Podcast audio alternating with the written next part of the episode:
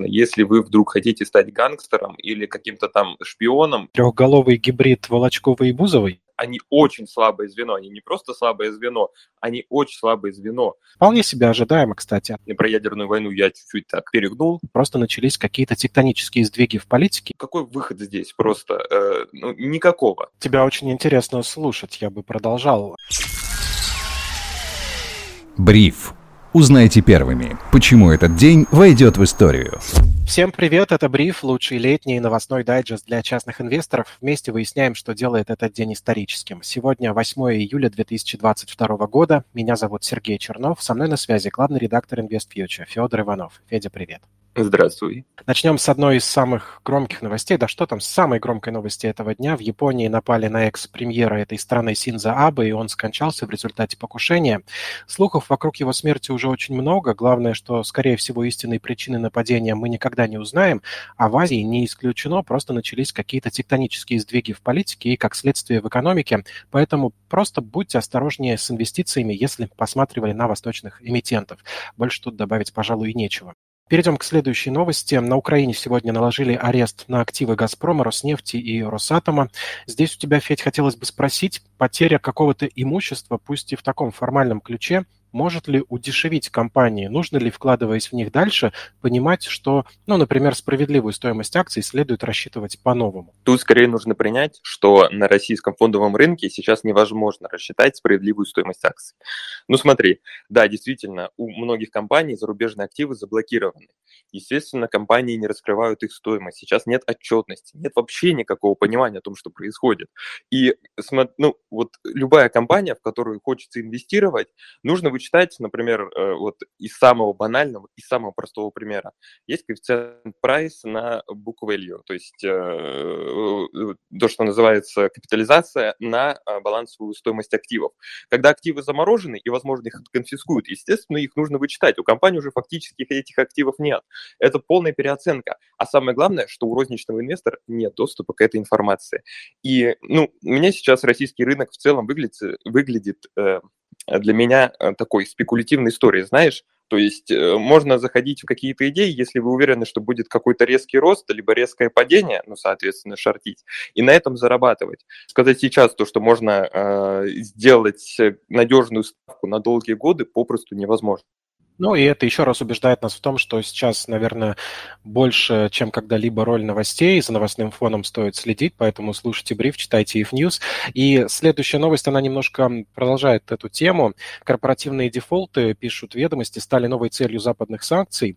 Дело в том, что если в результате дефолта России рейтинг российских гособлигаций упадет до самого низкого уровня, то рейтинг корпоративных бумаг также снизится, а акции компании могут вообще исключить из оборота на бирже. Здесь, наверное, уже... После того, что ты сказал, будет излишне спрашивать, стоит ли пересматривать свои портфели на предмет эмитентов, которые рискуют сильно подешеветь после того, как их объявят неплатежеспособными. Поэтому, если есть что сказать, Федь, буду признателен, если нет, я пойму. Я бы не притрагивался просто к компаниям, у которых сейчас есть такие риски. Вот и все.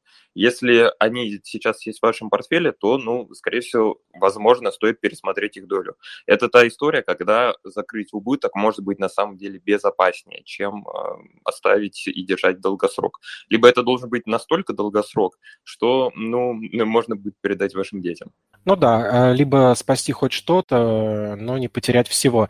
Вообще, во всю эту логику новой системы оценки компаний, которую следует применять в эти изменившиеся неспокойные времена, очень подходит система SWOT-анализа по 4 буквам из этой аббревиатуры: сильные стороны, слабые, возможности и риски, и о том, как придерживаться этой стратегии, которая позволит максимально точно оценивать компании, будет говорить гость брифа прошлой пятницы, он к нам приходил, если не слышали, обратите внимание на этот выпуск. Назар Щетинин, создатель проекта «Вредный инвестор», он проведет семинар при нашей поддержке 16 июля с 13 до 17 часов. Вы можете узнать, как он использует SWOT-анализ и все об экспертизе Назара. С 11 июля стоимость билетов вырастет, поэтому, если есть желание, по ссылке в описании подкаста переходите и покупайте билеты. Еще новость, которая меня сегодня напрягла, это инфляция в Греции. Там цены на электроэнергию выросли на 117 с лишним % за год, а годовой уровень инфляции достиг 12,1% в июне. Это 30-летний рекорд. Я тут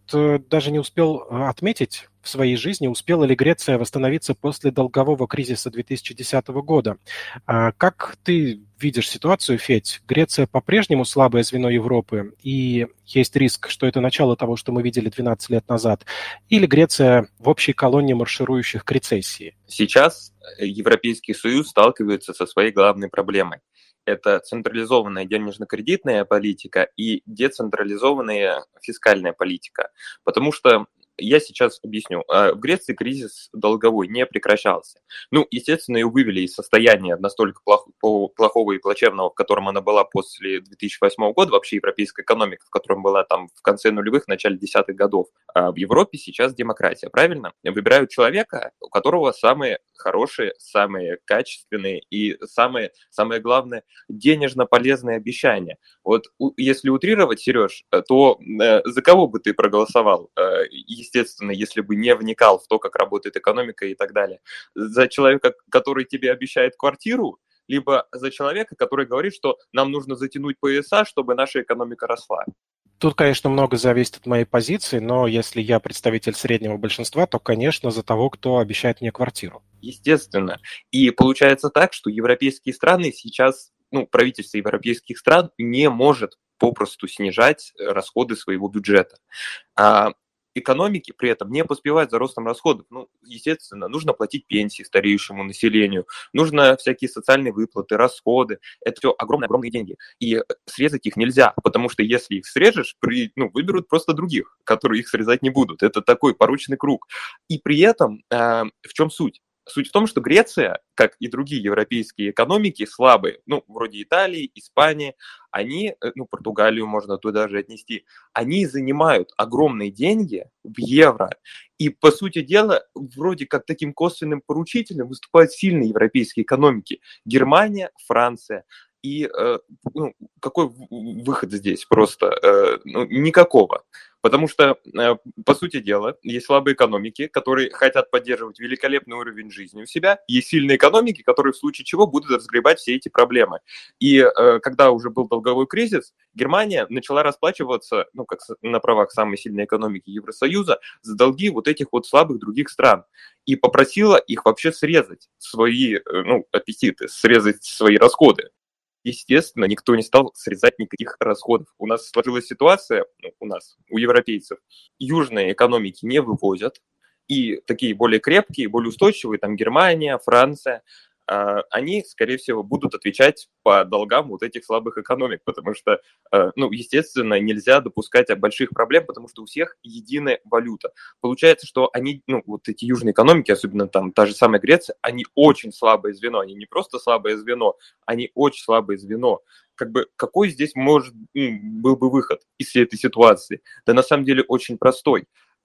Выход из этой ситуации – это если бы был единый орган, в Европейском Союзе, который контролировал бы фискальную политику государства. Но к чему бы это привело? Это привело к тому, что и фактически есть самый главный орган в Евросоюзе, который определяет расходы каждой страны, который определяет распределение доходов. И это, получается, уже были такие Соединенные Штаты Европы. И на самом деле для стран Европы это был бы более хороший выход из текущей ситуации, чем то, что существует. Потому что ценой свободного ведения бизнеса в Евросоюзе, отсутствия комиссии на конвертации, они заплатили вот такими огромными проблемами, когда слабые экономики берут деньги, как будто бы они сильные экономики. И, естественно, там еще и проценты чуть выше, потому что все-таки риски больше того, что не вернут. И эти самые экономики уже берут долги, скоро уже начнут, чтобы просто выплачивать проценты по старым долгам. Знаешь, это такая ситуация, в которой находится Япония. Ситуация очень драматичная, и я, в общем-то, заговорился, но я думаю, я главную суть донес, что ситуация в Евросоюзе сейчас критическая, и долговой кризис вполне вероятен, он, скорее всего, наступит. Тебя очень интересно слушать, я бы продолжал. Ты знаешь, когда ты сказал про то, что это были бы Соединенные Штаты, ты буквально поймал меня на моей мысли, но я за полминуты до этого почему-то начал думать про Советский Союз, когда вот единый фискальный орган, который будет контролировать расходы, и такое ощущение, что мы можем увидеть повторение крупнейшей геополитической катастрофы прошлого века, если ситуация затянется. То есть есть вполне реальный риск развала Евросоюза, тебе так не кажется? Да, риски, естественно, есть, потому что, и я еще раз говорю, мне видится решение этой проблемы тремя способами. Первый – это пройти через лютый кризис, который сейчас грядет, и непонятно, что из него вынесется в результате. Даже я скажу, что вот этот вариант не противоречит двум другим. Возможно, два других наступят вследствие вот этого первого.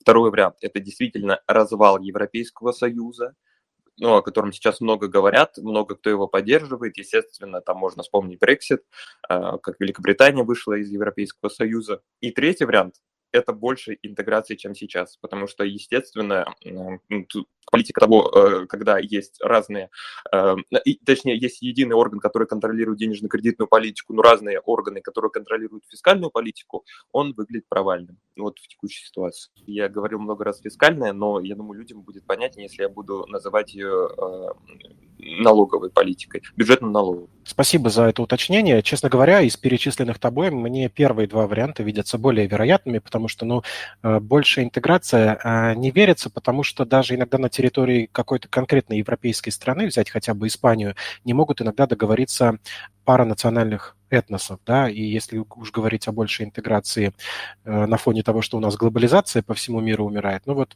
поэтому совсем не верится. В любом случае мы поняли, что если кто-то планировал погреть на старости лет или просто через какое-то время свои косточки на пляже Греции, Португалии, может быть, переехать туда, это не самая лучшая идея, потому что в Европе все только начинается, и судя по тому, как часто говорят о развале Евросоюза и последующем кризисе, как намного чаще стали об этом говорить, это действительно вероятный исход событий, риски высоки как никогда, помните об этом, пожалуйста. Еще сегодня пришла новость о том, что Совет Федерации вполне себе ожидаемо, кстати, отменил налог на доходы физических лиц при продаже золота в слитках, а также при продаже бриллиантов физлицам. И практически сразу после этого пришла новость о том, что Канада расширила санкции против России, в частности, ввела запрет на импорт из России золота и ряда изделий из него. Здесь можно, наверное, бесконечно гадать, решение Совета Федерации было упреждающим или все еще реакцией на какие-то предыдущие санкции против нашего золота, но в любом случае отмена НДФЛ способна поддержать спрос на золотые и алмазные изделия в нашей стране, а, соответственно, как-то поправить состояние наших золота и алмазодобытчиков. Какой у тебя взгляд на этот рынок? Естественно, это такая небольшая мера поддержки, плюс альтернативные инструменты инвестиций для граждан.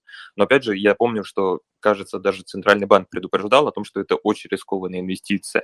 И действительно взять, пойти купить алмазы, так просто нельзя, скорее всего. Вы даже не поймете, где их обратно продать. Вы не понимаете тенденции рынка, вы не понимаете, какие факторы на него влияют. Честно говоря, для меня эта тема интересна, и мне очень хочется разобраться в инвестициях в алмазы. Но там из самого банального, с чего стоит начинать, это понимать чистоту алмазов, понимать... в общем, там очень много факторов, как бы их классификации, сертификации и так далее. Вот. Инвестиция вообще не для всех, как на самом деле золотые слитки. Золотой слиток – это такая мера, знаешь, на черный день. На черный день, причем никогда что-то у вас, разрыв, кассовый разрыв, так сказать, зарплаты между зарплатой, а это на черный день, когда ядерная война начнется, точнее, если она начнется. И реально золото сейчас, оно стоит довольно-таки дорого, и это очень рискованная инвестиция. Золото может падать на 50-60%, этого многие недопонимают, оно не приносит никакого пассивного дохода. То есть это реально, это вот прям на черный день, на самый черный день, который будет, тогда золото может пригодиться. Как, естественно, маленькая часть от портфеля, там, от ваших средств. Ни в коем случае небольшая. Алмазы еще рискованнее. Единственное, конечно, если вы вдруг хотите стать гангстером или каким-то там шпионом и оплачивать все в алмазах, бриллиантах, как это делается в фильмах, тогда вам может пригодиться, тогда это хорошая инвестиция. Хотя, мне кажется, лучше инвестировать в себя, разобраться в крипте, и вполне себе она заменит на такой случай и золото, и алмазы. Мне очень интересно у тебя спросить, как ты думаешь, на случай ядерной войны, ты говоришь, стоит покупать алмазы и золото, а кто будет их покупать в таком случае? Трехголовый гибрид Волочковой и Бузовой? Я искренне надеюсь, что таких существ не появится. Нет, естественно, про ядерную войну я чуть-чуть так перегнул. Вряд ли там вообще кому-то будет до каких-то покупок и продаж. Но золото считается традиционно, что на протяжении всей своей истории она сохраняет свою покупательную способность. Это на самом деле так натянуто, но вот это, знаешь, любимая байка о том, что моя любимая. Там 2000 лет назад на унцию золота можно было купить себе сандали кожаные, тунику и кожаный ремень. И сегодня на унцию золота можно примерно купить себе костюм, туфли и кожаный ремень. Как-то так. Ничего не изменилось, ничто не ново под луной. Ты знаешь, насчет перегнул, мне кажется, весь мир перегнул к 8 июля 2022 года. Слушайте бриф, читайте IF News, лучшие телеграм-медиа для частных инвесторов. Сегодня со мной на связи был главный редактор InvestFuture и краш наших слушателей Федор Иванов. Федь, спасибо тебе. И всегда надеющийся на лучшее Сергей Чернов. Это правда. Отличного настроения, хороших выходных. Скоро услышимся.